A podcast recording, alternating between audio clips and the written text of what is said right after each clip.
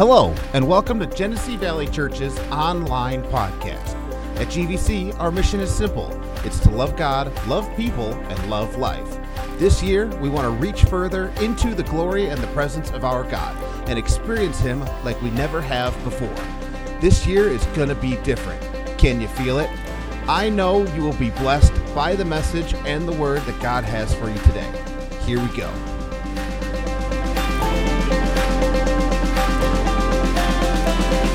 Again, just so grateful that you're here. It's such an honor and a privilege to, to be here with you today, especially on just a, a day when so many else or so many other people are gone. Uh, this past week, I had the opportunity to be gone or to be away. I was uh, blessed to uh, be sponsored to go down to a, a retreat center for pastors. Uh, it was a week long. Uh, uh, getaway down in South Carolina and just had an amazing time with some uh, uh, pastors from all over the nation, uh, guys that I didn't know, and we just came together, became a, a, band of brothers by the end of it. But here's one of the things that uh, had become very apparent just as I'm sitting around this table with uh, about 15 different pastors, and they're pastors of all different sized churches. I mean, one in particular guy, he pastors a church of 20,000. And I mean, can you imagine having a church that big and just the pressure and the stresses? But one of the things that I found, or that was very noticeable, is that as we're sitting around this table with a group of pastors, pastors are just going through stuff. I mean, especially coming out of the season that we have been in. I mean, just so many things that, that pastors are dealing with. Uh, uh, things that you know you may not be aware of or uh, uh hear of, but you know, there's different pastors that I've heard of. You know, they've just committed suicide in this season, in this time of just a lot of heartache and a lot of hardship. Uh, there's a lot of things that uh, uh, go on, such as uh, moral failures within uh, pastors' homes. And again, you don't necessarily see it or hear it in the, the headlines when it's a smaller ministry. But once again, why are these things happening? It's because of all the stuff that you know people face nowadays. And so, uh, uh, if, if a pastor is not exempt from it or they go through those things, obviously people in the church have the same opportunity to go through the same struggles and things that we do as well, right? And so I just want you to uh, sit back and relax and, and purpose to hear what God wants to say to you today. Because I believe there's some things that will help us, help you in the season that you're going through and the things that you're dealing with. How many of you can say that I'm dealing with some stuff? Right? We all are at some degree. Some things are major, but you just not you've just not told anybody. You know, you're really going through it, but nobody knows what you're dealing with. But you don't have to do it alone. In this past week, actually the last week and a half, these words kept stirring around in my heart, and it was unwilling to do without. And so today, being the Labor Day weekend, I'm just going to do a one off message, and that's simply what we'll entitle it Unwilling to Do Without. And so that, that those words kept stirring in my heart, and things that I kept uh, just uh, hearing, unwilling to do without. And we'll get there in just a moment as to what the Lord was trying to speak to my heart about. But just as I began to prepare, the Lord led me to the book of beginnings. Obviously, it's the book of Genesis. And so I want to draw your attention to the first family. Obviously, you understand that the first family was Adam and Eve, right? And you also understand, or maybe you don't realize it, but the Bible says that God created the world, the heavens and the earth, everything that was around it and in it, right? And the Bible says, then God made man, or he made his family. And you realize that all of creation, everything about it, was so that God could have a family, so that he could have somebody to love, and for somebody to love him back. You realize that when it comes to the angels, their job is to love God and to serve God. They don't have a choice. That's just what they're supposed to do. But when it comes to man, God wanted a family and not somebody that will love them because it's their duty, but to love him because they genuinely had a desire to love him. Right? That was his whole intent to have family and a family that he could love. In fact, the Bible says this that all of creation, the stars, the sun, the galaxies, the planets, everything, the beauty of this globe, the Bible says that God did it for you and me. He didn't do it for himself, He did it for us. What He did for Himself was to make you and me. And to show or to see just the heart of God in creation, the Bible tells us that when He made the creation, it says that after He was done, He says, That's good. There was something different in what God said when He made you. After He made His man, after He made His kids and His family, the Bible says that God stepped back and said, That's very good. In other words, God sets you apart from everything else. We see the love of God being expressed not only in how He created creation, but the very words that He spoke of His creation expresses how much God loves you. Because He puts you at a whole different place, not just being good. He said, You're very good. But isn't it interesting that as time goes on, the Bible tells us that man becomes tempted by Satan. Again, you're familiar with this. But isn't it interesting? Because it is human to be tempted. But the fact that Adam and Eve were being tempted, they were in, a, in an entirely different place than what you and I are at. Because at that time, there was no sin nature within man, there was no fallen state within the creation. They just only knew a relationship with God, and now were finding themselves being tempted. And the way that they were being tempted is the enemy was saying, There's something that God has withheld from you. And so, the picture that the enemy was trying to paint, and the very fact that they were able to be tempted and fall to sin, is they lost sight of God's love. They lost sight of how very good they were in the eyes of God. Isn't that interesting? That the very first creation that has never experienced the sin nature or the, or the fallen nature of this world, they lost sight of the love of God. And then again, you continue to know the story. The Bible says that in that moment of falling and sinning, it says that they realized that they were, they were naked. And then, as they realized that they were naked, the Bible says that they hid themselves from God. And God came looking for him and says, Adam, where are you? I'm looking for you, son. Where are you at? And finally, Adam says, Well, we hid ourselves. And God says, Well, why are you hiding? He said, Because we're naked. He said, Who told you that?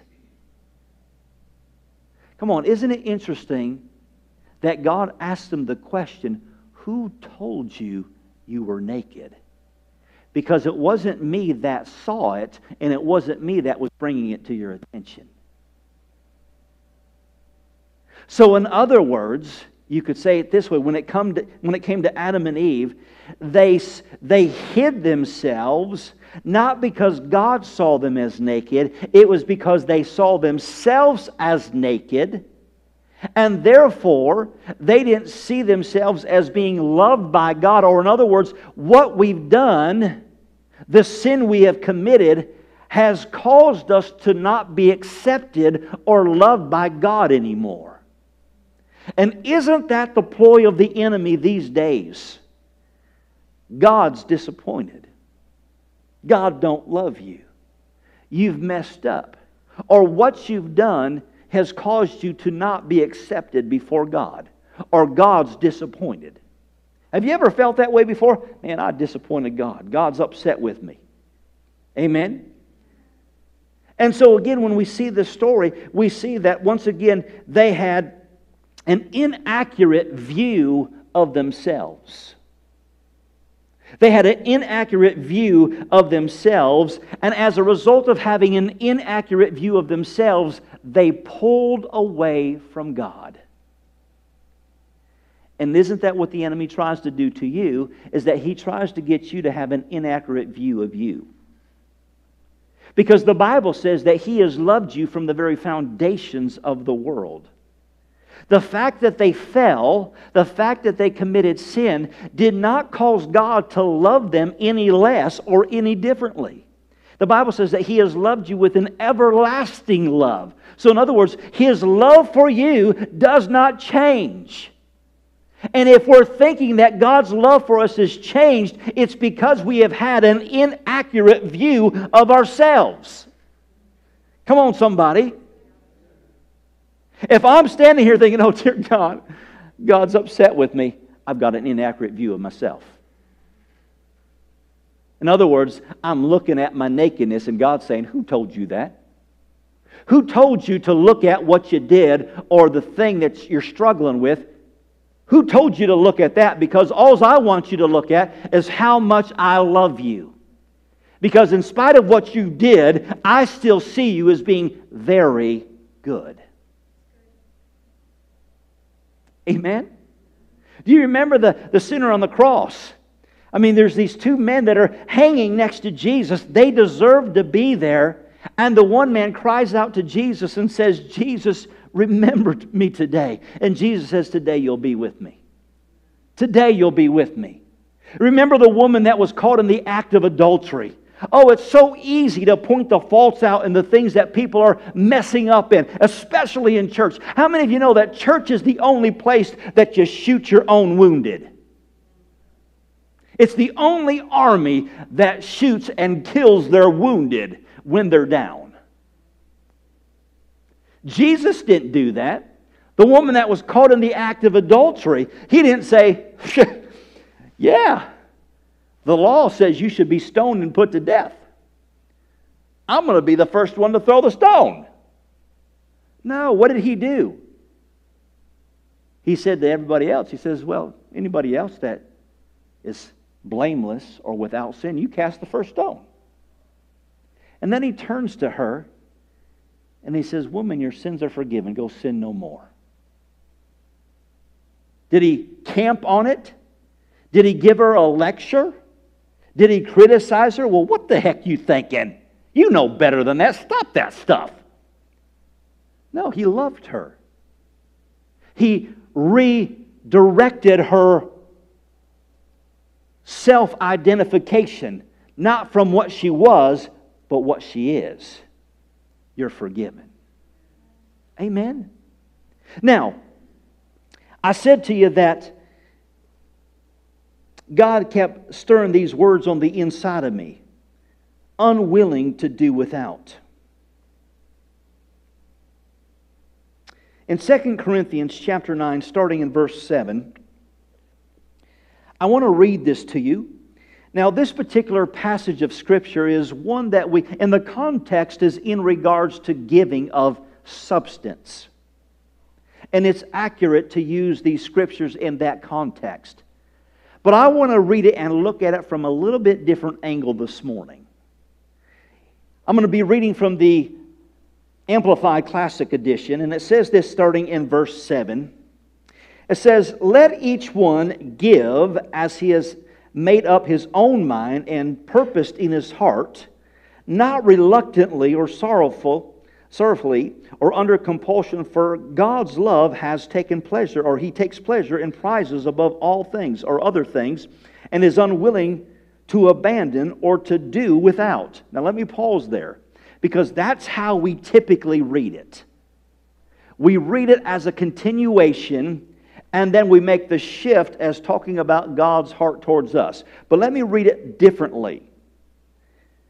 Let each one who gives as he has made up his own mind and purposed in his heart, not reluctantly or sorrowfully or under compulsion for God's love.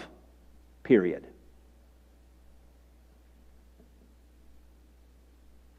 How many of us feel that in order to receive God's love, we've got to do something?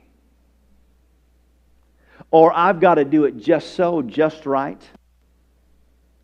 God, I want to get your attention. God, I failed you. Rather than looking at how God loves me, I'm looking at my failure versus God's success through Jesus. And once again, notice what it says doing it reluctantly, it, purposing to give of me. God, I would love to give me, but I'm not good enough. And so, therefore, as a result, I, I'm purposing to have the right heart. I'm trying not to be reluctant. I'm not trying to be sorrowful. I'm not trying to do under compulsion for your love. But oftentimes that's what we do. But then it goes on to say this God takes pleasure in and prizes above other things and is unwilling to abandon or do without a cheerful, joyous, prompt to do it giver whose heart is in his giving. So we could say it this way God is unwilling to do without somebody that will come to him and to say, God, Jesus paid the price. It is enough. I don't have to try to gain your love, but because of Jesus, I can give you all of me. And the Bible says that God is unwilling to do with that. He's unwilling to do without all of you. But we approach God, well, God, I feel like I'm only giving half. Well, it's not based on what you feel like doing. God, I'm just doing my best that I can. God, I love you. And God says that what He's endeavoring to do, He's unwilling to abandon or do without you. And once again, I'm putting a spin on this scripture, but once again, if you look at it from the standpoint that oftentimes we're trying to receive God's love, but God says, I'm unwilling to do without all of you. But here's how much I'm willing to help you know that I love you. When you're tempted to think you've got to earn my love, let me just show you how far that I'll go. Look at what it says in verse 8. And God is able to make all grace, every favor, and earthly blessing come to you in abundance, so that you may always, under all circumstances and whatever the need, be self sufficient, possessing enough to require no aid or support, and furnished in the abundance for every good work and charitable donation. Or, in other words, one translation says this lacking nothing. So, in other words, God says, I will cause you to have favor in my eyes. I'll cause you to abound. What I sent Jesus to do was so that you would lack nothing, that you would be self sufficient, not needing any support or aid or help to approach me because Jesus did everything so that you could come to me and give you all of me and receive all of me. Come on, are you seeing that? God goes above and beyond to help draw you to himself. But oftentimes, just like Adam and Eve, all we can do is see our faults, our failures, our mess ups, and the enemy camps on that the moment you wake up and say, Hey, loser! Hey, failure! Hey, sinner! Hey, backslider! What are you going to do today? Because you know God's watching your every move. Is it going to be a repeat of yesterday? And all the while, what's he trying to do? He's trying to expose your nakedness in yourself. And in seeing your nakedness in yourself, it causes you to withdraw or to retreat from God. And God's saying, Where are you at? And you're saying, I'm hidden, I'm naked. And God says, Who's telling you that? Because in Jesus, you're covered. The blood has covered you. And God's not looking at the failure, He's looking at you through the blood. Now, am I saying that this is a license just to do whatever you want? No. There is holiness and there is a walking with God, but God is a, a gracious God to help us grow and mature and to develop in this walk with Him. Amen. You know, when it comes to my children, I've got a, a, a nine year old, a 13 year old, and a 15 year old my expectations of each child are not the same because I know they're, they're at different places, right? Well, why do you think God has set a bar so high that you can barely achieve it? And that's on your good day. right? No, He knows where you're at. And He's saying, I just want you to give me all of you. And I am so willing to help you that I am able to give you grace that will abound, that you'll find favor in every earthly blessing, that it will come to you in abundance, and that you will always, under all circumstances, under all circumstances, say it with me, under all circumstances. Come on, it doesn't matter if you messed up. It doesn't matter if you're struggling in this walk with God. It doesn't matter if you're struggling in your marriage. It doesn't matter if the finances are falling apart. God says, No, don't look at that because I have given you an abundance that you may be, uh, uh, in all circumstances and whatever the need be, be self sufficient, not needing any support or help because I've given you all that you need. Amen? I'm unwilling to do without. I'm unwilling for you to know how much I love you. That's what God's saying. I'm unwilling for you to know how much I love you. You know, there's that scripture, it says over in 1 John chapter 4, verse 19. It says, We love God because he first loved us. We love God because he first loved us.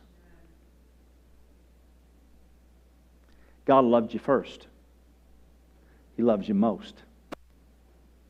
Amen.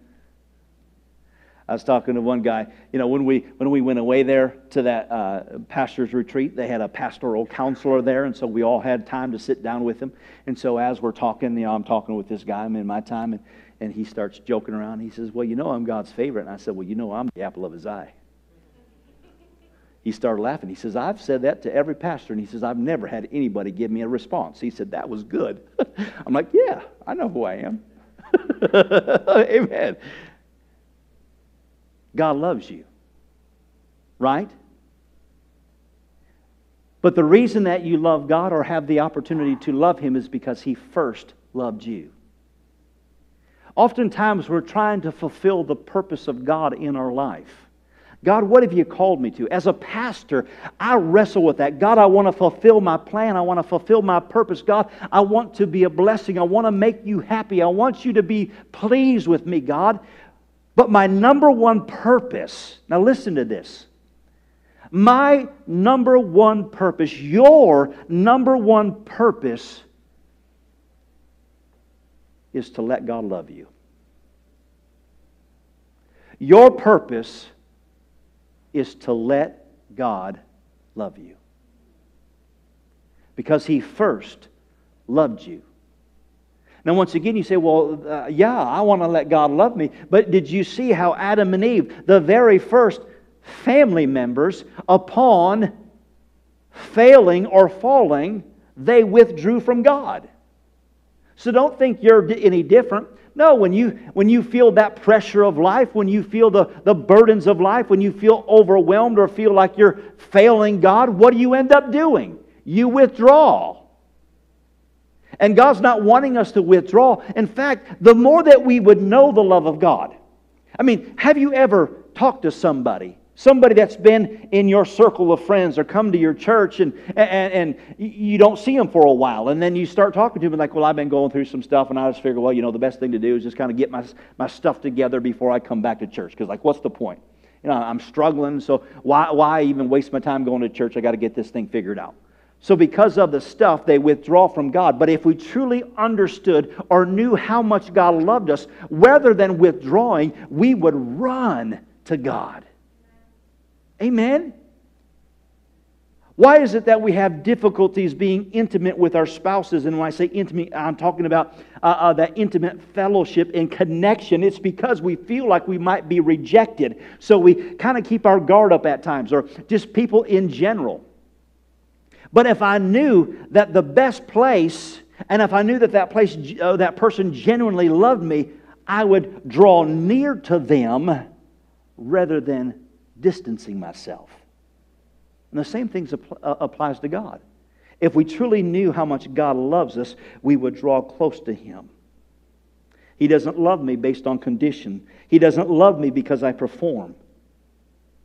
He's unwilling to do without me. He's unwilling to do without you. He's wanting you to know how much He loves you. I want to encourage you today that the closing days of this year, starting today, starting tomorrow, make a conscious decision I am unwilling to do without the love of God in my life. I'm unwilling to do without. I'm unwilling to do without knowing who God is. I'm unwilling to do without knowing how much He loves me. I'm unwilling to do without God's grace and His supply of what He gave through Jesus. In Mark chapter 12, in Mark chapter 12, it says, And you shall love the Lord your God with all your heart, with all your soul, with all your mind, and with all your strength. This is the first commandment. Notice what it says give your all. I just want you. I'm unwilling to do without. Love the Lord your God with all your heart, soul, mind, and strength. Verse 31 says, And second is like it, and it's this you shall love your neighbor as yourself. There is no other commandment greater than these. Isn't it interesting that it says, the expression of God's love towards you is to love your neighbor as yourself.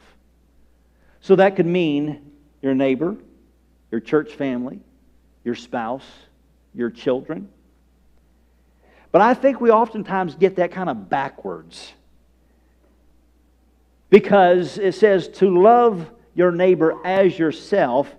And I think at best, many of us just prefer ourselves. In other words, we're just selfish about ourselves, but we really don't love ourselves. In fact, I think oftentimes we struggle with ourselves.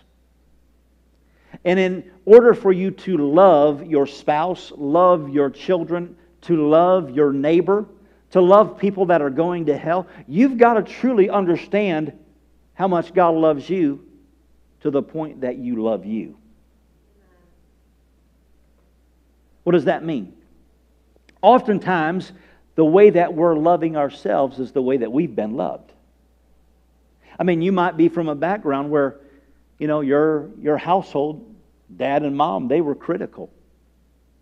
You're like, well, yeah, they loved me, but, you know, they were always critical. Well, I know mom and dad loved me, but they never showed any grace or mercy. I know mom and dad loved me, but they always just kind of pushed me to the side. Mom and dad said that they loved me, but you know what? I just don't know that I ever saw that displayed as growing up. And so, as a result of how you've been loved by a dad and a mom, that is what you have learned through the pattern of your life. That's what you begin to duplicate, right? And so, what do you end up doing? you start looking at yourself in the mirror, and rather than seeing yourself the way that God sees you and the way that God loves you, you start looking at yourself, and at best, the way that you love yourself is the way that you've been loved. So I look at myself in the mirror, and all I can do is be critical. Should be more. Could do more. Ought to do better. Right? I don't show myself any grace, any mercy. I'm hard on myself. Well, how, how can that be?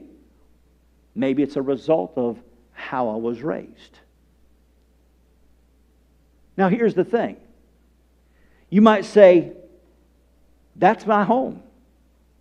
My parents never really showed me love. My parents just pushed me to the side. And you've made it about you, and you've taken it personal. But why do they love you that way? It's because they're broken themselves and that's how they were loved. But it's, a time, it's time to stop the cycle and loving yourself in the manner in which you were loved and see yourself in the way that God loves you and that He's unwilling to do without you because you are so very good. And you're saying, Yeah, but God, I'm naked. And He says, Who told you that? I love you. And God is not being critical, He's not being hard. In fact, the Bible says that He pours out the abundance of grace and mercy and favor because He wants to prove to you that you don't have to perform to receive His love. Amen? And so, God wants us to practice loving ourselves like He loves us. And it's only then that you'll be able to love others. Because once again, if you don't learn how to love yourself the way that God loves you, you will be critical.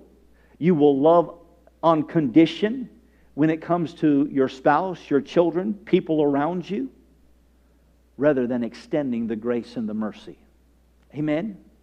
Isn't it interesting how easy it is to point out faults in the lives of people? Man, we're good at that, aren't they? Aren't we? I tell you what, I got a master's degree in that, man. Amen?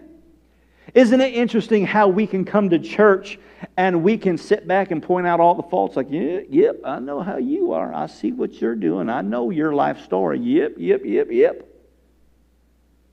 And we want to criticize or identify the nakedness in somebody's life. But do you realize that if you truly were walking in the love of God, knowing how much God loves you, and therefore you could love yourself, you wouldn't come into church being critical on people that are struggling in their walk with God. In fact, it ought to break your heart to the point that, God, I just want to love them. God, I want to pray for them. God, I just want to oh, I just want to just pour out the love of God on them because they don't know how good you are, God. They're, they're withdrawing from, from you. They think that this life over, over here adds some kind of value to them. They just don't know how much you love them, God. See, when we truly know how much God loves us and we love ourselves, come on, it changes the focus and the attention that we see others with. And it allows us to love people. Come on, how many of you know that would work in marriages? Amen? Man, I'm telling you what, marriages are so easy. I mean, you live, you live with somebody long enough, you let the guard down, don't you? In fact, let's just be quite honest. If people were able to see how you interact with your spouse, the people of the church I'm talking about, they'd probably question Are you even saved? Do you even know Jesus? And that's not being critical. I'm just saying, you know, that's just where the rubber meets the road, right? But why are we like that in our marriages or our homes? Why are we free to say or to do certain things? It's because we don't love ourselves the way that God loves us and desires us to. Does that make sense? Praise God. The Bible says that he takes pleasure. This is again 2 Corinthians. He takes pleasure. He prizes above all things and is unwilling to abandon or do without. A cheerful, joyous, prompt to do it giver, whose heart is in his giving. Did you hear that? Oh, prompt to love somebody rather than criticize prompt to express love in a marriage rather than tear down. He's unwilling to do without. I'm unwilling to do with the full supply. I'm unwilling for you to live your life without experiencing my love. How do I do this? How do I increase my understanding of God's love for me? And how do I increase the ability to love myself? Do you realize that our lives are oftentimes built around memories. We try to do X, Y, and Z, making memories and trying to, to do things that make us feel good. Some of you might be thinking, man, I didn't get to go away for Labor Day. I didn't get to make a memory. I didn't get to have fun. I'm stuck here at church. Well, how many of you know you can make memories or God can make moments? Memories are surrounded by and, and, triggered by feelings and emotions. And how many of you know memories can fade over time? But when God establishes a moment in your life, moments in God are eternal. Amen. In fact, when you experienced the love of God, you had a God moment where you said, God, thank you for loving me. Forgive me of my sins. Come into my heart. And that moment is eternal. Amen. Why? Because God's love reaches down and will meet you right where you're at. Amen. Paul said this He said, Stir up the gift that is in you that was imparted by the laying on of my hands. He's bringing attention to spiritual truths, and he said, Stir that up. There was impartations that were made when I ministered to you. Stir that up. Well, if I can stir that up, the greatest deposit that was ever made was when God put His love in me. The gift of love is in me. God is in me. The love of God is in me. So stir it up. Stir up love. Amen. Have you ever uh, uh, uh, had a, a, a, well, in my household, I get outvoted. I like orange juice that you can chew. You know what I mean? Where it's got a lot of pulp in it. My, my family don't like that. But there, there are just times, you know, if you let your orange juice set long enough, it'll settle to the bottom or the pulp will, right? So what do you got to do? In order for you to enjoy it in the whole measure of your drink, you got to stir it up, right? Oftentimes, what happens is the love of God gets sifted and settled down because all of a sudden we become so aware of our nakedness and all the faults and the failures and the challenges of life. And God says, Stir up love. Stir it up. It's in there. I don't think I can love my spouse anymore. You can stir it up. I don't think I can look beyond the fault or the thing that they did or the thing that they said. Stir up love because love covers a multitude of sins. Stir it up. You have to be intentional to stir it up. And the more that we learn and know how much God loves us, we can love ourselves. And once we begin to love ourselves, we can start to truly love our neighbor or our spouse, our children, our community. Can somebody say amen? There was a song, just as I close here, that we used to sing years ago. And it was, well, it went like this. The only way I can do it is if I sing it. You don't mind if I sing to you, do you? I hate singing in front of people, but it's just kind of like right there.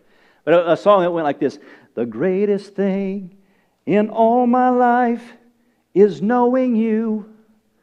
The greatest thing in all my life is knowing you. I started too high. I want to know you, God, or I want to know you more. The greatest thing in all my life is knowing you. And then the next line is The greatest thing in all my life is loving you. The greatest thing in all my life is not uh, loving you. I want to love you more. I want to love you more. The greatest thing in all my life is loving you. So, what was it the song all about? Stirring up knowing that I'm loved by God and that I love God. So let's stand together, if you will. Amen. And just as we close, with your eyes closed, just turn your attention and your affections toward God. And I want you to say this with me. Say, My purpose is to be loved by God. God loves me and God even likes me. I'm not known by my past, I'm not known by my present or my future. I'm known by the love of God. I do not have to perform for God's love. I have not surprised God. I have not caught him off guard. He's not mad at me, nor is He disappointed with me. God's love for me is unwilling to do without me. In Jesus' name. My encouragement to you is, is that when you wake up in the morning, before you get on to your busy day, before life becomes bombarding and the weight and the, uh, uh, of the cares of this life, take just a moment before you get out of the bed and say, God, today you're going to love me. When you go to bed at night, just simply tell the Lord, God, thank you for loving me today. And then as you get up the next day, God, help me fulfill my purpose. Help me know how much you love me. And let's begin to see ourselves differently the way that God sees us. Amen. Let me pray over you and those that are watching online. Father, in Jesus' name, I pray for every single person that's under the sound of my voice. I pray that, Lord, we would make it our mission, our purpose to know how much you love us. God, I pray that as we begin to see our nakedness, that we would ask ourselves the question who's telling me that right now? And Lord, that we would on purpose re-divert or rearrange our view and see ourselves as you see us. So, God, I thank you that we're moving up and moving on to greater things ahead. In Jesus' name, and everyone said, Amen. Amen. Well, that's it. Do you feel the glory? Do you feel the filling? I know you do. Make sure you subscribe to this podcast and come back next week for God to move on your behalf again. Want to know more? Check us out online and our social media, all from our website, gvchurch.tv. We are Genesee Valley Church, loving God, loving people, and loving life.